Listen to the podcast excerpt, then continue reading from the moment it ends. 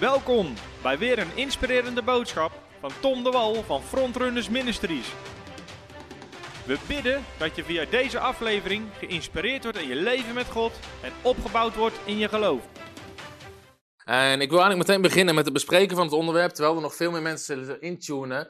Want ik heb het idee dat waar we mee te maken hebben is een behoorlijk hot topic. Dus ik ben ook benieuwd naar jouw reacties. Waar ik het over wil hebben is eigenlijk de grotere vraag. In hoeverre mag de overheid zich bemoeien met de kerk van Jezus Christus? Hoe ver mag de overheid gaan met het opleggen van maatregelen naar de kerk? En ik weet ook helemaal niet in welke, of je naar de kerk gaat en in welke kerk je zit. En hoe jouw kerk daarmee omgaat. Maar door middel van deze uitzending wil ik eigenlijk het grotere plaatje bespreekbaar maken. En hoop ik dat mensen daarover na gaan denken. Misschien verder dan dat ze gewoon is opgelegd. Van harte welkom trouwens, pastors Georgette, uh, de Engels uit Tilburg. En België zie ik, als je uit een ander land kijkt, vind ik ook wat leuk om te horen. Maar in hoeverre mag de overheid zich bemoeien met wat er plaatsvindt in de kerk? En de aanleiding voor deze uitzending is dat ik vanmorgen, er zijn weer nieuwe maatregelen met betrekking tot corona. En vanmorgen stond er een groot artikel op diverse nieuwspagina's, waarin de minister-president heeft aangekondigd dat het verboden is of verboden wordt om te zingen in de kerk. En um, het stond op het uh, Reformatorisch Dagblad, maar ook andere artikelen, Trouw, andere kerken schreven erover. Dat het verboden zou zijn, en ik heb inmiddels ook wat andere nieuwsberichten gezien met de nieuwe maatregelen, waarvan een van de maatregelen is dat het verboden wordt om hard te zingen of te zingen. Uh, dat geldt niet alleen voor de kerk, geldt ook voor uh, voetbalstadions, dat soort dingen. En en dan komen we op een andere vraag. In hoeverre mag de overheid, de Nederlandse overheid, zich bemoeien en zeggen wat we doen in onze kerkdiensten en bepalen of wij daar zingen of niet? En ik weet ook dat deze maatregel nog verder uitgewerkt moet worden, of, of dat we nog misschien wat details daarvan gaan horen. Maar ik vind, de, ik vind het thema vind ik interessant. In hoeverre mag de mag de overheid zich bemoeien met wat de kerk van Jezus Christus of wat er in het koninkrijk van God gebeurt. En de laatste tijd is dit thema steeds relevanter geworden, omdat je ziet dat de overheid zich uh, door, de, door, de, door het coronavirus, uh, dat de overheid maatregelen daarin aan het nemen is, die de vrijheid van mensen beperkt. Uh, maar ook, ook maatregelen die de kerk aantasten, zoals het verbod op samenkomsten restricties op het aantal personen in samenkomsten. Een verbod, of in ieder geval een verzoek, maar waarschijnlijk een verbod om te zingen in de kerk. En de vraag is, hoe ga je als christen of als voorganger, zit ook voorgangers te kijken, hoe ga je om met dat soort zaken? En meteen bij dit thema, uh, ik had er wat over op Facebook gezet. Een van de eerste reacties die je krijgt is dan dat mensen zeggen: ja, maar dit is geen godsdienstvervolging. Dit geldt voor het hele land, geldt voor voetbalstadions. Dus dit is geen godsdienstvervolging. Uh, dus we moeten daarin gewoon gehoorzamen. Maar de achterliggende vraag blijft, blijft net zo relevant. In hoeverre mag de overheid zich bemoeien met de kerk van Jezus Christus? Om welk motief of welke reden dat dan ook is. En of dat jij vindt of dat het is vanwege godsdienstvervolging of niet, dat vind ik minder relevant dan de vraag: hebben ze het recht om zich te bemoeien met wat er in kerkdiensten afspeelt en wat kerken doen of niet? En daarnaast, wat ik zie gebeuren in onze maatschappij, is dat er vanuit de seculiere wereld, soms vanuit de wetenschap en soms vanuit de overheid, dat er uh, de neiging is om steeds meer te bemoeien met de kerk te bepalen wat er in de kerk gebeurt, wat er in de kerk gezegd wordt. En of dat dan is door middel van een regel, een gebod of een verbod. Of door middel van de publieke opinie te sturen. Of eigenlijk een soort wensgedrag te creëren door manipulatie. En ook dat zie je steeds meer gebeuren. Laat me een aantal voorbeelden geven. Onlangs kwam er een artikel over uh, een gedragscode voor homopastoraat. Dat er een gedragscode vanuit de overheid moet komen over hoe uh, pastoraat naar homo's of lesbisch moet worden toegepast. En ook, dat speelde in de Kamer. Uh, een tijd terug was op tv een hele serie over uh, duiveluitdrijving. Dus bevrijdingsdiensten, voornamelijk bij kinderen. Uh, waarvan ook hoogleraren, et cetera, zich begonnen uit te spreken dat die daar beschermd voor zouden moeten worden. En of misschien mensen in het algemeen niet beschermd moeten worden tegen dat soort dingen. En wat zelfs kan resulteren in kamervragen en de overheid die zich daarmee gaat bemoeien. Dus ik denk dat we te maken met een heel relevant thema, zelfs los van de coronamaatregelen. En zelfs los of dat je vindt of dat het te maken heeft met godsdienstvervolging of niet. Wat natuurlijk niet direct zo is met de coronamaatregelen. Is wel de achterliggende vraag erachter zeer interessant. In hoeverre mag de overheid bepalen of dat je samenkomt in een kerk, met hoeveel mensen je samenkomt, of dat je wel of niet zingt, wat je preekt of wat je niet preekt, welke vormen van pastoraat je aanbiedt en op welke manier je dat doet. Uh, of dat je wil bidden voor bevrijding, voor mensen of voor kinderen. Je ziet dat daar vanuit de publieke opinie, vanuit de overheid, dat er druk wordt opgezet uh, om de kerk te sturen in een bepaalde richting. En in hoeverre moeten we daarmee akkoord gaan? En ik denk dat, we, dat het gewoon goed is, überhaupt voor christenen, om eens na te denken over het thema: waar ligt de grens van de overheid? In hoeverre mogen ze zich hiermee bemoeien? Nogmaals, als je reacties hebt, ik ga er uh, doorheen. Maar wat ik daar al wel over wil zeggen, over het gehoorzamen van de overheid, dat ik geloof dat te veel christenen te makkelijk zijn in het klakkeloos aannemen wat de overheid zegt. En daarom, daarin misschien ook wel te makkelijk het gehoorzamen van de overheid.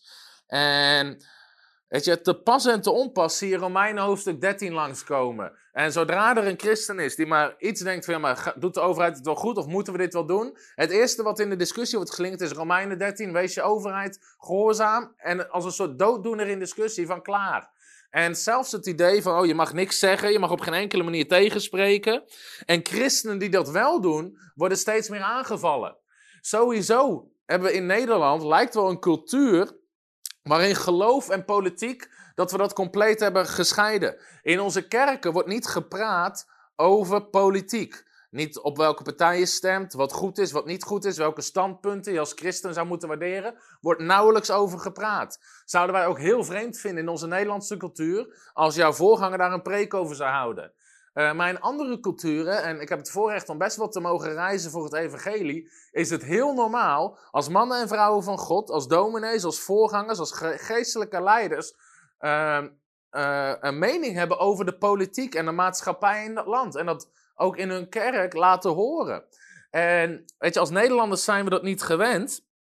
Maar denk eens aan de mensen in de Bijbel die zich bemoeiden met politieke situaties, zoals de profeten. In ieder, uh, je had Noord- en Zuid, uh, Zuidelijke Rijk had je van, van Israël, van een beloofde land. En ieder had zijn eigen profeten die zich constant bemoeiden. Dus elk gebied had zijn profeten, de mannen en vrouwen van God, die zich bemoeiden met de overheid. Zoals een Elia en een Elisa en al die andere profeten, die confronteerden onrechtvaardige overheid als het die kant op ging. En God had geestelijke leiders in het land, naast natuurlijke leiders, om onder andere het woord van de Heer te spreken en, te, en door te geven aan die natuurlijke leiders hoe God aankeek tegen die situatie. Dus God plaatste zelf mensen in het land, mannen en vrouwen van God, die zich bemoeiden met de politieke situatie in het land. Jeremia, Jezaja, Amos, Obadja. Het waren allemaal mensen die zich bemoeiden met de politieke situatie in het land en daar niet voor terugdeinsten. Terwijl de houding van veel Nederlandse christenen is van, hé, hey, politiek en je geloof, weet je, hou dat maar uit elkaar, zeg daar maar niks over. En, en anders krijg je Romeinen 13 nog een keer om je hoofd geslingerd. Weet je, en zelfs Johannes de Doper, hij wordt de profeet van God genoemd. Maar toen in die overheid, toen daar zonde was, dan, toen, toen, toen hield hij niet terug om dat te corrigeren, ook al kostte het, zijn hoofd. Het kost hem zijn hoofd. Omdat hij corrigeerde daar waar zonde en ongerechtigheid was, uh, onreinheid was, binnen het bestuur van de overheid. Weet je, en dan zie je ook dat ze anders daartegen aankeken dan de meeste Nederlandse christenen. Van joh, wat zij doen moeten ze zelf weten. We doen net alsof we het niet zien. Laat ons maar veilig in onze kerkdienstjes zitten. Weet je, dat is niet de houding die de mannen en vrouwen van God in de Bijbel hadden. En weet je, zelfs Jezus op een gegeven moment zeggen de fariseeërs, Herodes wil u doden, vlucht weg. En dan zegt, je, zegt Jezus tegen ga zeggen tegen die vos. Is wat Jezus zegt tegen de overheid. En, uh, of, of in ieder geval te, te, tegen die regeerder over dat gebied. Hij zegt, zeg tegen die vos. En dan geeft hij een boodschap mee. Om even aan te tonen, ik zeg niet dat we met, met zo'n houding onze overheid moeten benaderen, dat is niet het punt wat ik wil maken. Het punt wat ik wil maken is dat je je geloof niet kan scheiden van politiek en de politieke situatie in het land. Dus ik denk dat we dat voorop uh, uh, moeten stellen. Ik zie dat er gigantisch veel gereageerd wordt. en ook discussies zijn. Maar laten we gewoon eens hier doorheen gaan lopen. Eventjes over Romeinen hoofdstuk 13. Daar wil ik naar kijken met jullie. Omdat, nogmaals, ik geloof dat. En dat je, deze uitzending is niet bedoeld om per se een stempel ergens op te drukken van zo moeten we het doen. Deze uitzending is bedoeld om mensen aan het nadenken te zetten, een discussie te openen en een gesprek te openen. En uh, over Romeinen hoofdstuk 13. Want als je een beetje dit thema hebt gevolgd, dan is je, onderaan, is je ongetwijfeld opgevallen dat te pas en te onpas mensen Romeinen hoofdstuk 13 naar hun hoofd krijgen.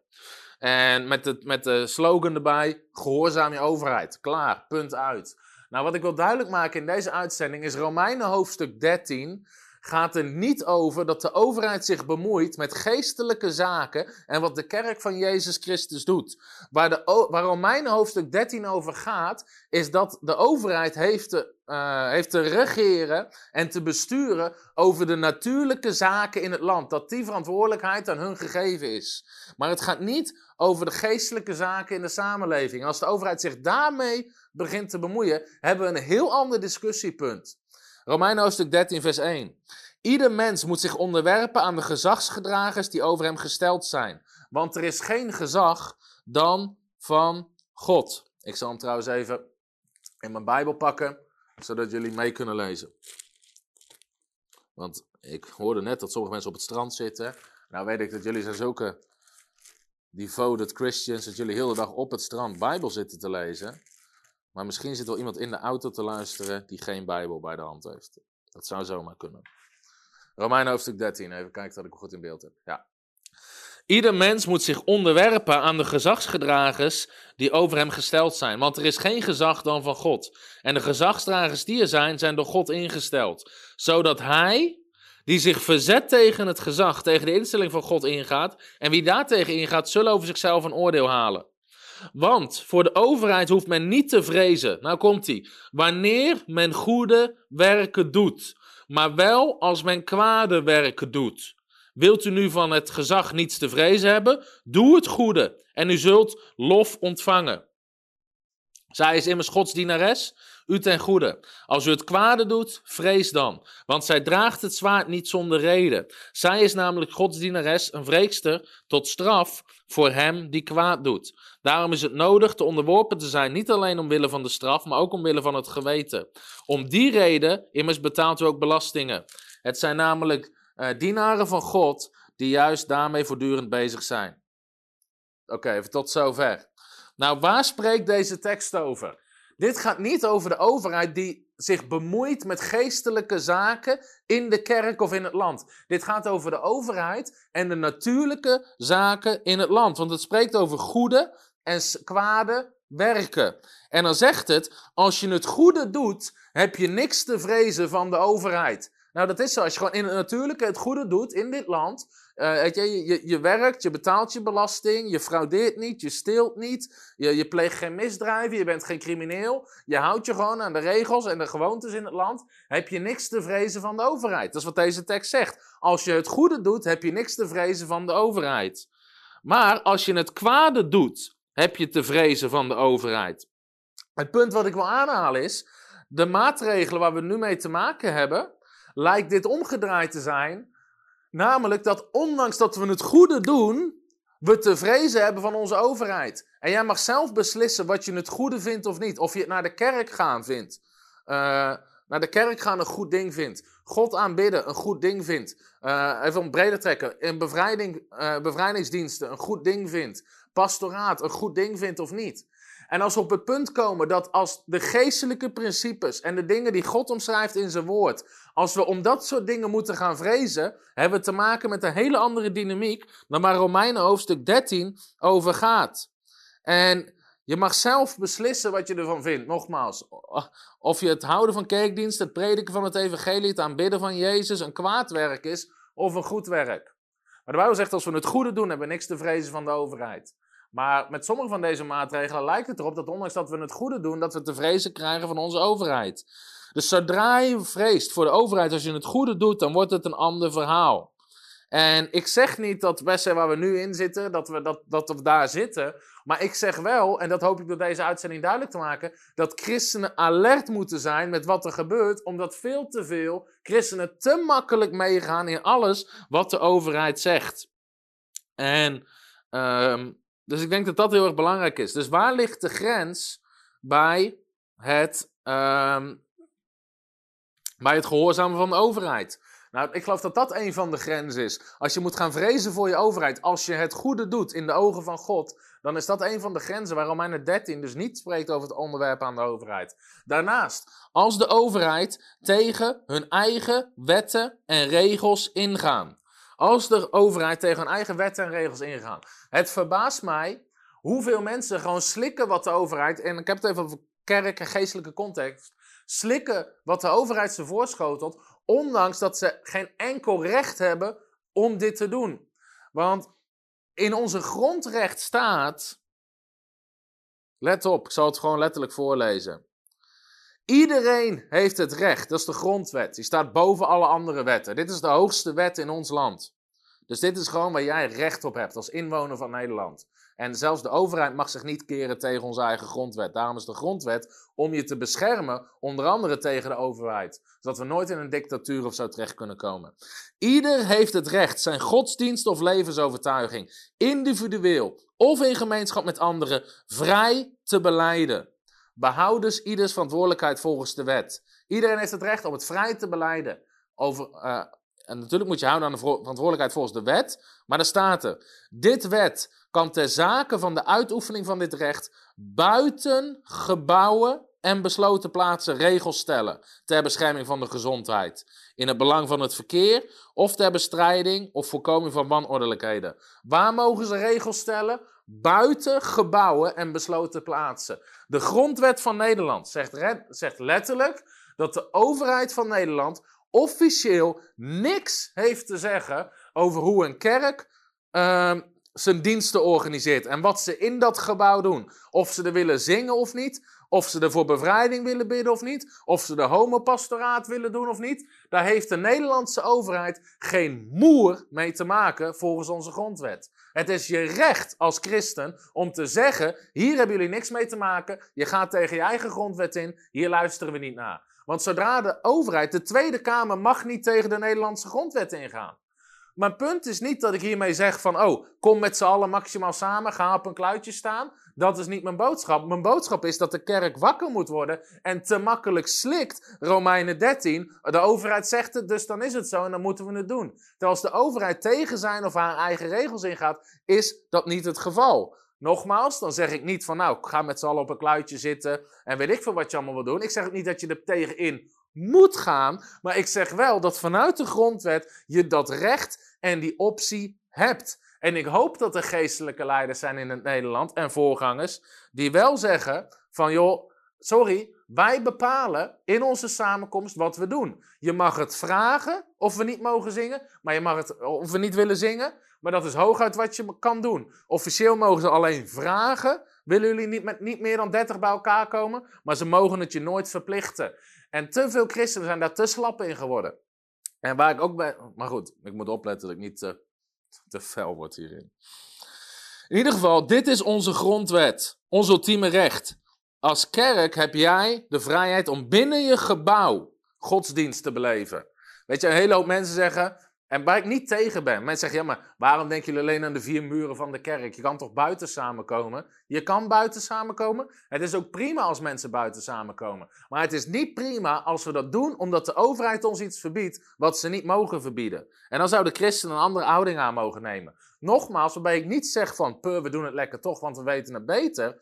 Dat is een hele andere discussie. Maar de houding die de overheid zich aanmeet richting de kerk, is een houding die ze niet hebben volgens onze grondwet. Dus het is verbazingwekkend, ook als het gaat om zang, hoe makkelijk christenen hun grondrecht en het voorrecht om te aanbidden aan de kant schuiven als iemand dat aan ze vraagt. En dat is het hele ding. Dat is denk ik ook de discussie die speelt. Dat mensen zeggen dan van ja, maar we kunnen toch ook op de grond gaan liggen soken terwijl we niks zeggen. We kunnen neurien, we kunnen een psalm oplezen. Kan allemaal. Alleen wij bepalen wat we doen en hoe we het doen. En niet omdat iemand anders het je zegt. Weet je, al wil je soken, ga liggen soken. Maar niet omdat de, overheid zegt dat, jij dat, niet dat, dat je niet meer mag zingen. Je hebt, je hebt gewoon het recht om dat zelf te doen. En zelfs als ze dat niet zouden doen, dan nog heb je volgens het woord van God het recht om Hem te aanbidden. Weet je, en ik geloof dat dat ergens een houding is die we moeten hebben. We zijn God meer gehoorzaam dan mensen. Maar daar kom ik zo meteen op. Maar de overheid van Nederland heeft niet te vertellen hoe jij Jezus Christus aanbidt, hoe je een kerkdienst indeelt, waar je over preekt, waar je over zingt, hoe je bidt voor bevrijding, hoe je pastoraat aanbiedt. De laatste keer dat ik mijn Bijbel las, was Jezus Christus het hoofd van de kerk en niet Mark Rutte. Dus Jezus bepaalt wat er gebeurt. En mensen zeggen dan nogmaals, ja, maar als er een gezondheidsrisico is door een virus, dan hoef je toch niet met z'n allen pesten bij elkaar te komen. Hoeft ook niet. Nogmaals, dat is niet mijn punt. Het punt is wel dat ze het niet mogen verbieden en dat dat is wat er wel gebeurt. Dus, weet je, en zo sta, sta ik er veel meer in. Weet je, je hebt je eigen verantwoordelijkheid. Ik geloof dat de kerk van Jezus Christus, wat de juiste houding zou moeten zijn, wij komen samen als gemeente, we aanbidden onze Heer en Heiland, we doen dat zingend, want de Bijbel spreekt daarover, over het zingen, lofprijs, al die dingen meer. Iedereen die zich niet veilig voelt, is vrij om niet te komen. Weet je, en nogmaals, als je als kerk wil zeggen, ja, maar wij doen het ook gewoon niet omdat we het zelf niet veilig vinden, ook prima. Maar niet omdat je gedwongen wordt. Want dan zou er iets in ons op moeten staan om te zeggen van, hé, hey, dit is niet juist. Dus ik geloof dat het goed is om soms tegengas te geven. En weet je, beetje bij beetje wordt soms. En ik wil de huidige situatie, maar ik wil wel het voorbeeld aanhalen. Ik wil de huidige situatie in Nederland, laat me dat vooropstellen, op geen enkele manier vergelijken met Nazi-Duitsland in de Tweede Wereldoorlog. Ik, zie die gelijkenis absoluut niet. Maar wat interessant is als je, als je onderzoekt hoe Hitler aan zijn macht kwam. En de vraag erachter, hoe kreeg hij en ik durf te zeggen, in Gods naam, de kerk tot zwijgens toe. Dat ze toestonden dat de Joden, Gods volk, vermoord werden. De, de haat naar, naar, naar donkere mensen, naar zigeuners, naar gehandicapten. Uh, bizarre dingen. Hoe kreeg die de kerk zover? Ze hadden er gewoon letterlijk een plan voor in die tijd. Om stapje bij stapje, niet te veel, maar steeds meer de, de, de geestelijke leiders van het land achter zich te krijgen. En zelfs mensen uh, in de kerk te infiltreren, uh, infiltreren, om invloed uit te oefenen, zodat wat ze ook deden, de kerk niet op zou staan. En uiteindelijk waren er 700 voorgangers in Duitsland die wel opstonden en ze zijn allemaal vermoord, waarvan de uh, meest bekende Dietrich Bonhoeffer was. Nogmaals, we zitten niet in die situatie van Nazi-Duitsland. Ik wil het op geen enkele manier daarmee vergelijken. Maar wat ik wel wil aantonen, is dat er in een heel land in die tijd maar 700 voorgangers. En als je de geschiedenis zit, ongeveer 3000 christenen waren die er iets van durfden te zeggen. En alle anderen hebben gewoon geslikt wat er gebeurd is. Vanwege angst en allemaal dat soort dingen. En omdat ze dus niet vanaf het begin af aan dicht bovenop zaten om te zeggen: dit is niet wat we toestaan als kerk van Jezus Christus. En dus dat is het voorbeeld wat ik aan wil halen. Weet je, dat soms moet je gewoon vanwege het principe ergens al vanaf aan het begin bovenop duiken. Daarnaast, uh, als het gaat over dingen die tegen Gods woord ingaan, uh, laat ik daar dan iets over zeggen. Dus ten eerste, wanneer hoef je de overheid niet te gehoorzamen? Als ze tegen hun eigen regels ingaan, tegen, tegen de Nederlandse grondwet. Maar daarnaast, als het tegen Gods woord ingaat. Als ze je dingen bevelen die tegen het woord van God ingaan, dan ligt daar de grens. Dat je zegt, ik ben God meer gehoorzaam dan mensen. En nogmaals, ik laat het aan jezelf om te bepalen of dat hier aan de hand is. Maar Handelingen 4, vers 18 en 19 zegt. En na hen geroepen te hebben, gaven zij hun het bevel helemaal niet meer te spreken of te onderwijzen in de naam van Jezus. Nou, hier had je leiders van een volk die de apostelen oplegden om niet meer te spreken over Jezus. Weet je, nu gaat de discussie over aanbidding in de kerk. Mag dat wel? En het verbaast me hoeveel christenen het slikken en zeggen van, oké, dan zingen we niet meer. Wat als ze gevraagd hadden en gezegd hadden, ja, maar je mag niet meer spreken in de kerk. Het zou me niet verbazen als, als een groot deel daarvan ook weer zou zeggen, oké, dan doen we dat niet meer als de overheid van je, het van je vraagt. Maar ze zeggen in vers 19, Petrus en Johannes antwoordden en zeiden tegen hen: oordeel zelf of het juist is in Gods ogen meer naar u te luisteren dan naar God. Meer naar u te luisteren dan naar God.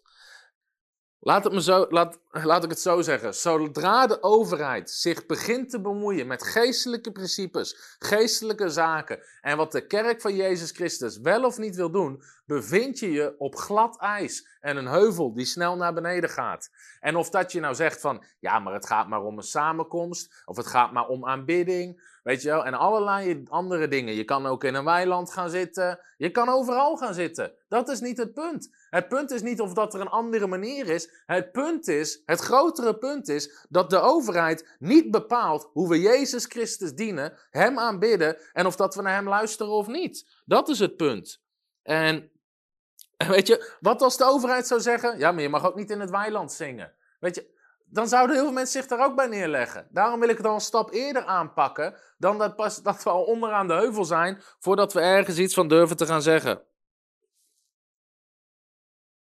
Weet je, en laat me dat. Kijk, dus christenen zeggen nu, sommigen zeggen ja. Weet je, en dat valt me op, dat mensen zeggen ja, maar weet je, samenkomst, samenkomsten werden verboden. Niet meer dan 30 mensen zeggen mensen ja, maar ja, een samenkomst hoort er ook eigenlijk niet. Weet je, dat is niet per se nodig. Ten eerste, wanneer is dat de grens? Of het per se nodig is? Weet je, de apostelen zeiden niet, ja, van Jezus getuigen is ook niet per se nodig. Weet je, we kunnen ook gewoon weer gaan vissen.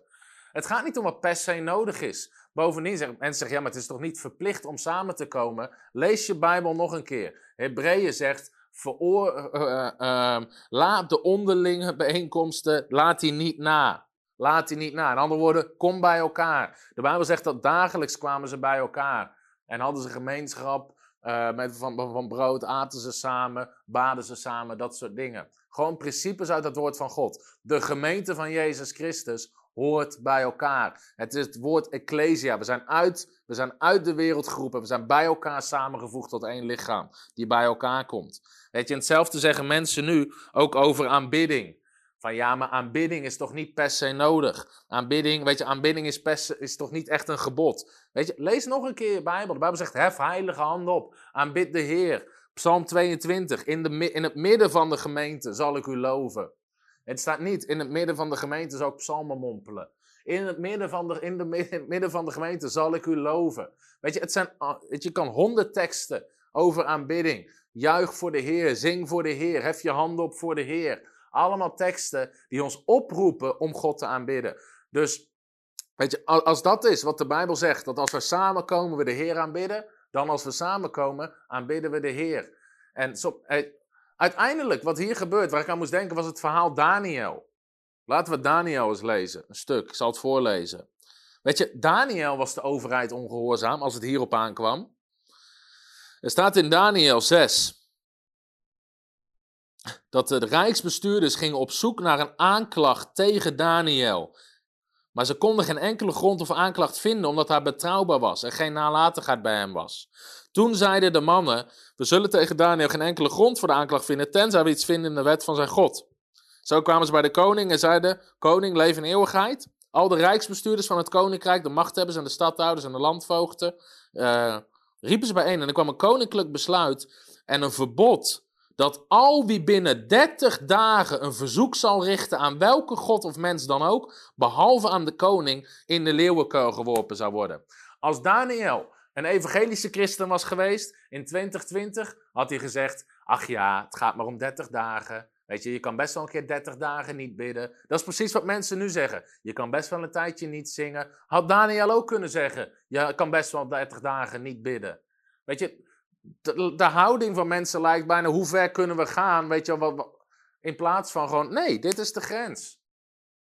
Weet je, Daniel had allerlei redenen kunnen verzinnen. Weet je, het gaat maar om 30 dagen, of eh, dat soort dingen. Het was heel makkelijk, het ging maar om 30 dagen. Hij had dat kunnen zeggen. In plaats daarvan staat er dit. De koning ondertekende het bevelschrift. Let op, vers 11. Toen Daniel te weten kwam dat dit bevelschrift ondertekend was, ging hij zijn huis binnen. Nu had hij in zijn bovenvertrek open ramen in de richting van Jeruzalem. En op drie tijdstippen per dag ging hij op zijn knieën, bad en dankte hij voor het aangezicht van God. Precies zoals hij voorheen gedaan had. Precies zoals hij voorheen gedaan had.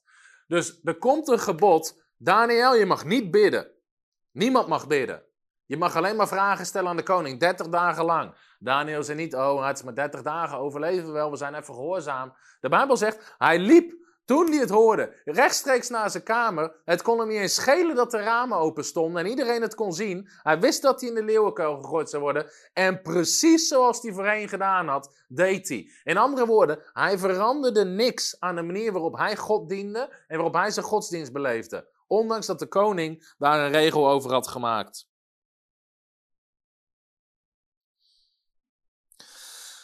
Dus ik geloof, weet je, dat waarom moet de kerk zijn, uh, zijn stem laten gelden?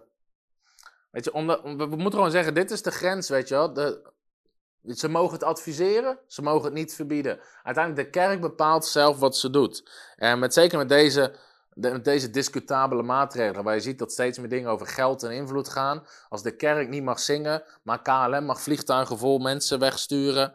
Weet je, meerdere mensen maken die vergelijking al. In de kerk mag je niet zingen. Op straat mag je een vriend die je tegenkomt geen hand geven. Maar als je wil, kan je wel naar de wallen om seks te hebben met iemand.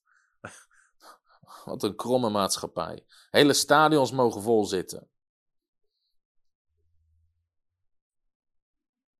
Dus, als de kerk tegen het woord van God ingaat. Nogmaals, het gaat er niet. Ik geloof dat we ver weg moeten blijven bij die discussie van wat is verplicht? Ja, aanbidding hoeft niet per se. Samenkomen hoeft niet per se. Het gaat er niet om wat verplicht is. Het gaat erom wat een voorrecht is. En wat principes zijn van het koninkrijk van God. Dus hoe ver mag het overheid gaan? Nogmaals, als de, uh, het gaat niet om wat kan. Mensen zeggen maar samenkomsten kunnen ook online. Het gaat er niet om wat kan. Het gaat erom wat mag, wat onze rechten zijn en wat God zegt. En uh, hoe ver mag de overheid gaan? Als, we, als de overheid zich gaat bemoeien met geestelijke zaken, gaan we heel snel naar beneden. Dus ik zal het nog een keer zeggen, Colossense 1 vers 18. Jezus Christus is het hoofd van het lichaam. Niet de overheid. Jezus bepaalt wat er gebeurt. En daarom, een van de dingen die ik vandaag op Instagram en Facebook zette, is dat ik hoop dat de kerk meer onder indruk is van Christus dan van een virus omdat, weet je, kerken luisteren massaal naar allerlei adviezen en raden. En ook een raad van kerken die misschien zegt, is goed, dat doen we dan maar niet. Weet je, Jezus is het hoofd van zijn gemeente, niet een raad van kerken. Jezus is het hoofd. als hij zegt, hef heilige handen op en aanbid de Heer, dan is dat wat we doen. Als hij zegt, drijf demonen uit, is dat wat we doen. Hij bepaalt het. En daarom zei ik al, iedere christen moet bepalen voor zichzelf Hoeverre laat ik de overheid beslissen over mijn geloofsleven? Los van of dat je nou vindt dat dit een gezondheidsrisico is, dat is een andere vraag. Een ander vraagstuk waar je om kan gaan. In hoeverre mag de overheid bepalen wat de kerk doet en hoe jij je geloof uitoefent? En ik kan je wel beloven, bij mij zit die grens heel erg vooraan aan het begin. Daarom zei ik, ik wil dit breder trekken als de coronadiscussie of volksgezondheid. Nogmaals, de laatste tijd komt er op meerdere dingen kritiek bevrijdingssamenkomsten. Of waar kinderen of mensen beschadigd zijn door duiveluitdrijvingen. Een hele serie over geweest op tv. Mogelijkheid dat er kamervragen over gingen of gaan gesteld worden. En waar ook daar protocollen moeten zijn. Sommige mensen willen dat er protocollen komen waar de kerk zich aan moet houden. Laat me je recht in je gezicht vertellen. Er is niks waar we ons aan moeten houden. Weet je, je hebt het recht om God te dienen zoals je wil. Dit was wat een hoogleraar zei van de Universiteit van Utrecht. Als je demonische uitdrijvingen op kinderen doet, zonder dat mensen uit de buitenwereld daar toezicht op kunnen houden, vind ik dat aan kindermishandeling grenzen. Je, en dat soort uitspraken worden in de media geslingerd, in de publieke opinie, zodat daar een afkeer van komt. En ook gewoon niet eens qua regels, maar er een druk op de kerk komt te liggen om dat niet meer te doen. Nou, als Jezus zegt, drijf demonen uit, dan is dat wat we doen. En wat ik ook zat ben, is het selectieve in Nederland. Want er wordt bijvoorbeeld gezegd over homopastoraat, dat daar mensen beschadigd zijn. En nogmaals, dat kan. Uh, met, uh, nou, met duiveluitdrijving bij kinderen. Het is heel vervelend als iemand daar een vervelende ervaring over heeft gehouden. Maar waarom moet daarop gestuurd worden vanuit de overheid of vanuit de publieke opinie uh, op, dat geestelijke, op dat geestelijke aspect? Hoeveel mensen zijn niet beschadigd door verkeerd advies van coaches, van therapeuten, van artsen, van psychiaters? Van psychologen. Hoeveel mensen zijn daardoor niet beschadigd? Ik kan je vertellen, duizend keer meer dan in de kerk door verkeerd advies, door pastoraat of door gebed. Dus weet je, het is selectief om te selecteren op de kerk en te zeggen dat we daarin gaan bepalen. En, ehm, en nogmaals, de andere vraag, weet je, in hoe, gewoon de vraag is, uh, hoe ver gaat de overheid zich ermee bemoeien? En dat zie je in Nederland, dat, dat uiteindelijk best ver de overheid bepaalt hoe de kerk georganiseerd is. En iedereen die een beetje in kerkbestuur zit of in het bestuur van stichtingen of bedieningen, weet dat het in Nederland behoorlijk ver gaat. Als je een bediening wil starten, moet je bijvoorbeeld een ambi. Uh, weet je, als mensen giften willen geven, dan is het handig om een ambi-status te hebben. En in één keer komen er allebei regels. Je moet je bestuur zo en zo inrichten. Je moet dingen zo en zo doen. Je moet hier en hier aan voldoen. En allerlei regels en regels en regels en regels. Onder andere een stuk financiële controle en verantwoording. Weet je, de eerste keer dat ik dat, dat hoorde, dacht ik, weet je, financiële verantwoording afleggen aan de Nederlandse overheid, of dat wij goed omgaan met onze financiën. Hallo, de Nederlandse overheid heeft 390 triljoen staatsschuld. En ze gaan aan ons uitleggen hoe we onze financiën moeten organiseren? Alsjeblieft.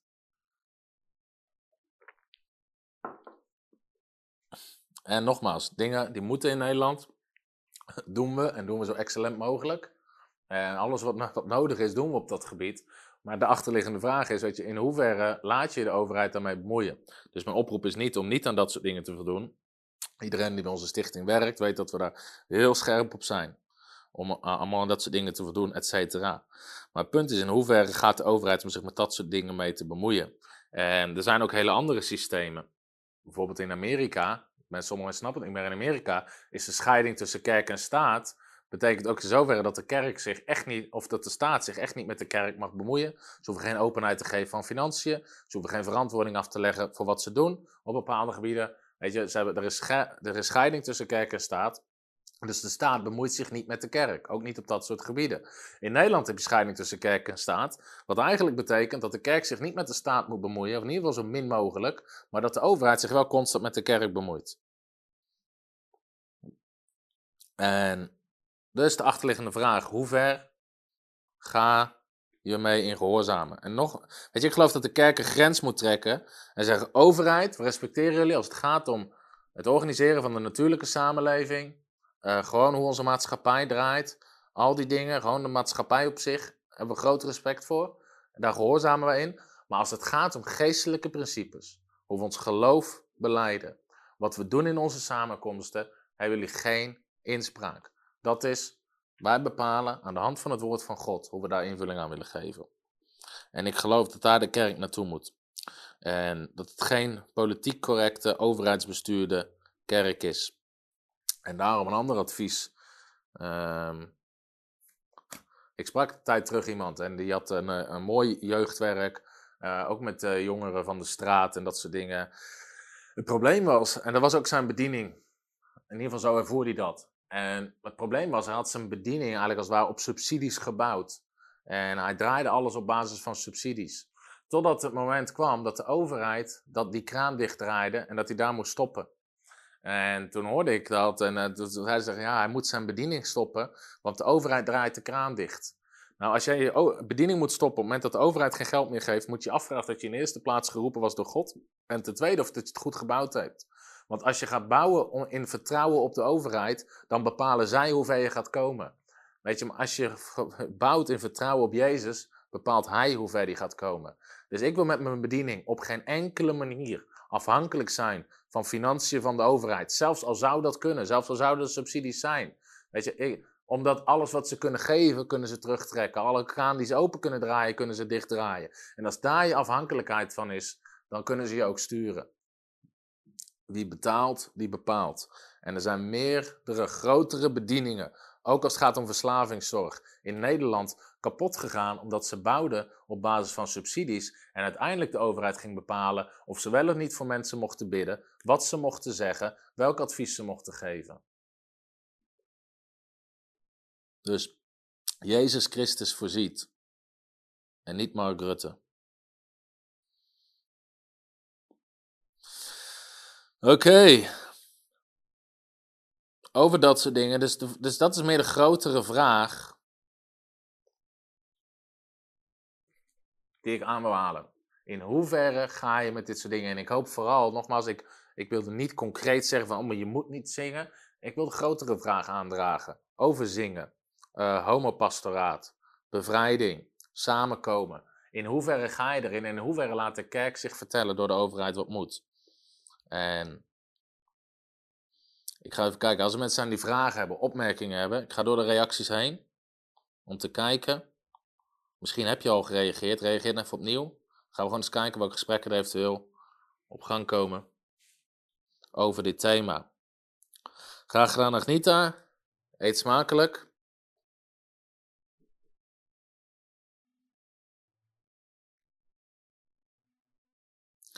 Geraldine zegt inderdaad, ik heb gezien over demonuitdrijving en dat sommige van die dingen gaan niet bijbels en dat er rare dingen gebeuren. En helaas, weet je, het klopt ook. En daarom zeg ik ook, ik wil inhoudelijk over die onderwerpen ook niks zeggen.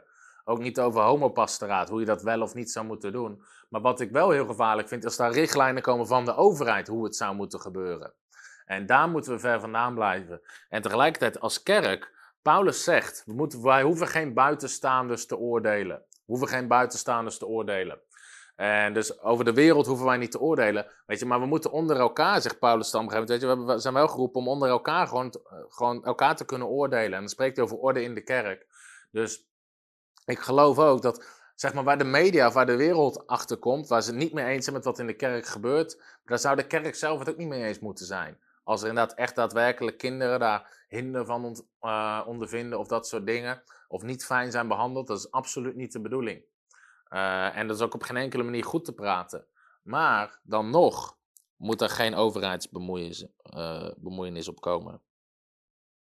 Andere vraag is, Tom, zie je dit als het werk van de duivel? Ehm, nou, is, eh, kijk, een van de dingen, de Bijbel spreekt over geestelijke strijd en geestelijke macht in de hemelse gewesten, die, die wel het denken op aarde proberen te sturen. En ik ben het wel eens met mensen die zeggen van ja, maar dit is niet directe godsdienstvervolging. Als je niet mag zingen, want in stadions mag je niet zingen en op andere plekken mag je ook niet zingen. Dus het gaat er niet om dat de godsdienst is niet de target. Daar ben ik het mee eens. Ehm, dus ik, ik geloof ook niet in die zin dat per se een aanval is op alleen de kerk, want de hele maatschappij wordt erdoor geraakt. Maar de kerk is een unieke situatie, omdat we vrijheid hebben van godsdienst. En volgens de Nederlandse wet de overheid niet mag zeggen of dat we wel of niet zingen.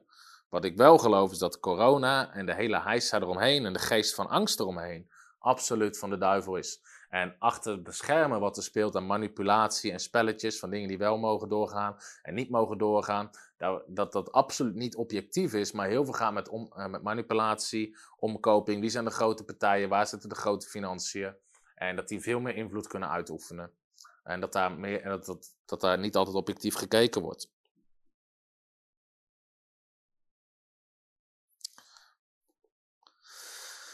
Even kijken. Meer vragen. Uh, Kilian, ik weet niet of ik het goed zeg met een K. Ik denk Kilian Kalmes vraagt: uh, Wat kunnen we hier nu aan doen? Nou, een van de belangrijkste dingen hieraan vind ik. Uh, wat kunnen we hier concreet aan doen? Ik vind het belangrijk ook dat mensen bijvoorbeeld naar dat soort, uh, als mensen naar dat soort protesten willen gaan, dat ze daar naartoe gaan, recht op demonstratie. Daarnaast in Nederland, je hebt stemrecht, dus dat is een, al een algemeen ding. Dus heel veel mensen zijn nu ontevreden over wat er gebeurt, maar stemmen gewoon weer op hetzelfde als dat ze altijd hebben gedaan. Het valt mij tegen, zonder specifieke namen te noemen, hoe een aantal christelijke partijen in deze coronacrisis uh, niet de kant van de kerk kiezen. En zelfs van bekende christelijke partijen, uh, hoe ze bijvoorbeeld mannen en vrouwen van God letterlijk op tv hebben uitgelachen die aan het bidden waren tegen corona.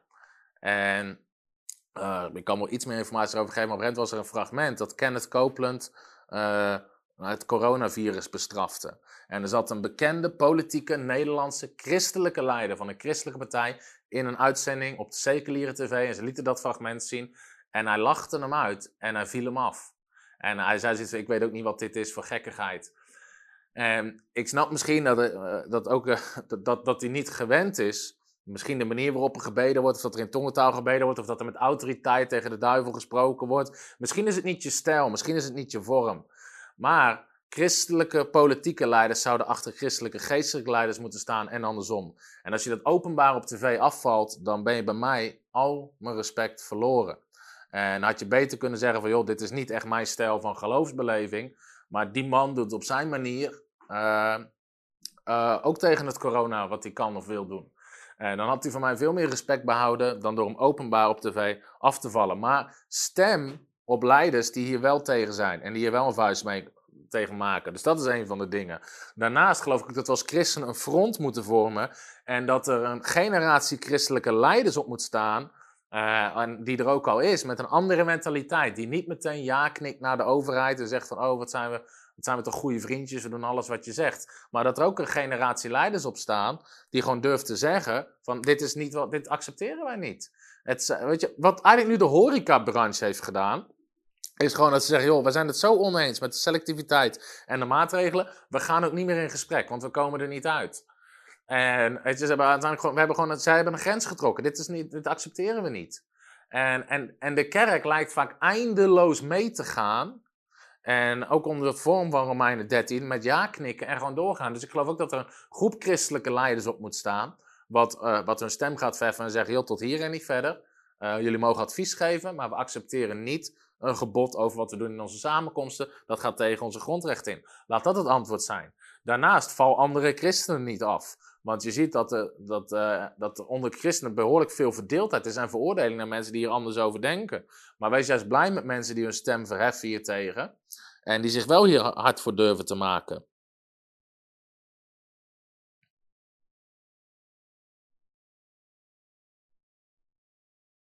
En ik heb heel veel respect, laat me dat vooropstellen, voor voorgangers die ondanks deze regel nu gewoon zeggen: wij gaan gewoon door met zingen en aanbidden. Daar heb ik ontzettend veel respect voor. En ik ook de genade en de kracht van God over hen uitbidden. En dat is echt Gods kracht, Gods genade hierin zullen ervaren. De leiding van God, de bescherming van God. En ook voor de kritiek die ze gaan krijgen van mensen. Maar dit zijn de geestelijke leiders die staan in dit land. Uh, waarvan ik geloof, die echt aan het voorfront gaan staan. Nogmaals, ik zeg niet dat het verkeerd is als sommigen zeggen van dat doen we niet. Maar ik heb wel heel veel respect voor, voor hen die zeggen dat doen we wel. Want dat vraagt meer lef en meer moed en een andere geest van vrijmoedigheid en moed om dat wel te doen. Daar heb ik ontzettend veel respect voor.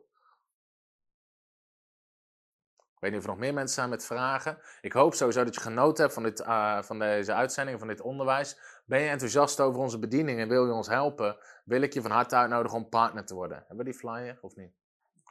Um, je kan gewoon naar onze website gaan, www.frontrunnersministries.nl slash partners. En door onze maandelijkse donateurs kunnen ook gewoon steeds meer doen voor het Koninkrijk. Ik ben God ook zo dankbaar voor onze maandelijkse donateurs.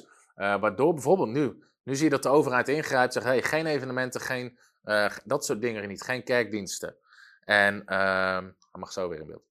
Ehm, sinds de coronacrisis zie je dus dat in één keer mijn spreekbeurten en evenementen en onze conferenties in één keer natuurlijk gigantisch kelderen. Uh, waardoor mensen soms niet meer de gelegenheid hebben te geven, offers te geven, dat soort dingen. Ik ben God zo dankbaar voor onze maandelijkse partners, waardoor we niet meteen in een grote nood zitten op het moment dat ik niet meer kan spreken. Uh, sommige mensen weten, we hebben acht mensen in dienst, we hebben een eigen pand, we hebben allerlei dingen om de bediening te runnen. God zij dank voor onze partners die met ons staan uh, en, en je ook daar doorheen helpen, zodat je gewoon kan blijven gaan. Zeker als je op God vertrouwt. Maar als je nog geen partner bent, je bent enthousiast, zegt: hey, dit is een fris geluid. Ik wil hier aan meehelpen, ik wil dit verspreiden. Uh, ik wil steunen. We hebben vijf Bijbelscholen. We gaan naar buitenland, conferenties, campagnes. En we richten ons heel erg op verspreiden gewoon van goed onderwijs, geloofsonderwijs in Nederland. Radicaal, recht voor zijn raap. Maar ik geloof dat dat is wat mensen nodig hebben. Dat dat dus iets is wat onze generatie gaat veranderen. En de missie, de visie die God mij heeft gegeven om een generatie op te richten die volledig voor God gaat. Bij wijze van spreken zou kunnen zeggen een generatie radicals. Want ik geloof dat dat is wat het koninkrijk van God gaat brengen. Zieken genezen, demonen uitdrijven, prediken van het evangelie, mensen dopen in water, mensen dopen in de Heilige Geest. We hebben radicale discipelen nodig van Jezus Christus. En wij zetten ons met alles erop in om dat te doen, mensen te voorzien van onderwijs, mensen te bereiken. Dus we hebben ook een worship CD. Als je nog niet hebt geluisterd, staat ook gewoon gratis op YouTube. Er is meer. Uh, boek over genezing, boek over tongentaal, boek over financieel partnerschap. Komt een boek uit over gebed. Uh, van dit boek hebben we inmiddels meer dan 16.000 weggegeven. Dus meer dan 16.000 mensen uh, bereikt met de genezingsboodschap in Nederland. Als je daar enthousiast over bent en zegt, hey, ik wil meehelpen, ik wil partner worden, wil ik je van harte uitnodigen om dat te doen. Je kan gewoon partner worden of 1K-partner. En ehm, ga naar onze website www.frontrunnersministries.nl en dan kan je gewoon invullen dat je partner wil worden. 1K-partner zijn mensen zeggen, ik vind het gaaf wat je doet. Ik wil meehelpen met minimaal 1000 euro per jaar. Klinkt veel, is 83 euro per maand. Voor veel mensen goed te doen, maar je kan ook 15 of 25. En als je partner wordt, krijg je alle producten die ik nieuw uitbreng. Mijn boeken krijg je gratis, worship cd's, magazines, nieuwe boeken. Uh, noem het maar op, krijg je gratis thuisgestuurd. Dus als je nog geen partner bent, wil ik je van harte uitnodigen om dat te doen. En mee te bouwen met wat God aan het doen is. Nog meer vragen? Inderdaad, Samantha. Godsdienst schrijft wel voor dat we zingen.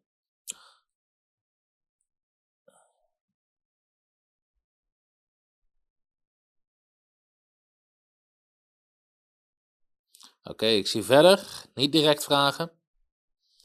Ik hoop dat jullie gezegend zijn door dit onderwijs. En dat het je aan het denken heeft gezet. Je kan hem ook terugluisteren. Hij komt op YouTube te staan. Stuur het ook door naar christelijke vrienden. Misschien naar voorgangers. Nogmaals, het is niet om inhoudelijk op de discussie te zeggen: dit mag wel, dat mag niet. Of de kerk moet zingen, of de kerk hoeft, uh, moet niet zingen. Uh, de kerk moet of moet niet samenkomen. Het gaat om het grotere plaatje erachter. En de vraag in hoeverre laten we de overheid bepalen wat de kerk van Jezus Christus doet, samenkomt, hoe we dat doen, voor wie we bidden, hoe we bidden, voor wie we pastoraat verlenen, hoe, dat soort dingen. Dat was het grotere plaatje wat ik bespreekbaar wilde maken. En uh, waar ik hoop dat, uh, dat mijn inbreng daar iets in heeft geholpen. Hele fijne avond en God zegen. Hallo, Tom de Wol hier en bedankt dat je weer geluisterd hebt naar onze podcast. Ik bid dat het je geloof gebouwd heeft en je bemoedigd bent. Als je niet alleen een luisteraar van onze boodschap wil zijn, maar ook een verspreider daarvan, wil ik je uitnodigen om partner te worden van Frontrunners. Door jouw maandelijkse donatie help je ons om dit evangelie van Jezus Christus en het woord van God over heel de aarde te brengen. Om partner te worden ga naar www.frontrunnersministries.nl slash partners en word partner. Hartelijk bedankt en tot snel. Heb je ook zo genoten van deze inspirerende boodschap van Tom de Wal? Abonneer je dan op deze podcast. Volg ons op Facebook en op Instagram en kijk op onze website frontrunnersministries.nl.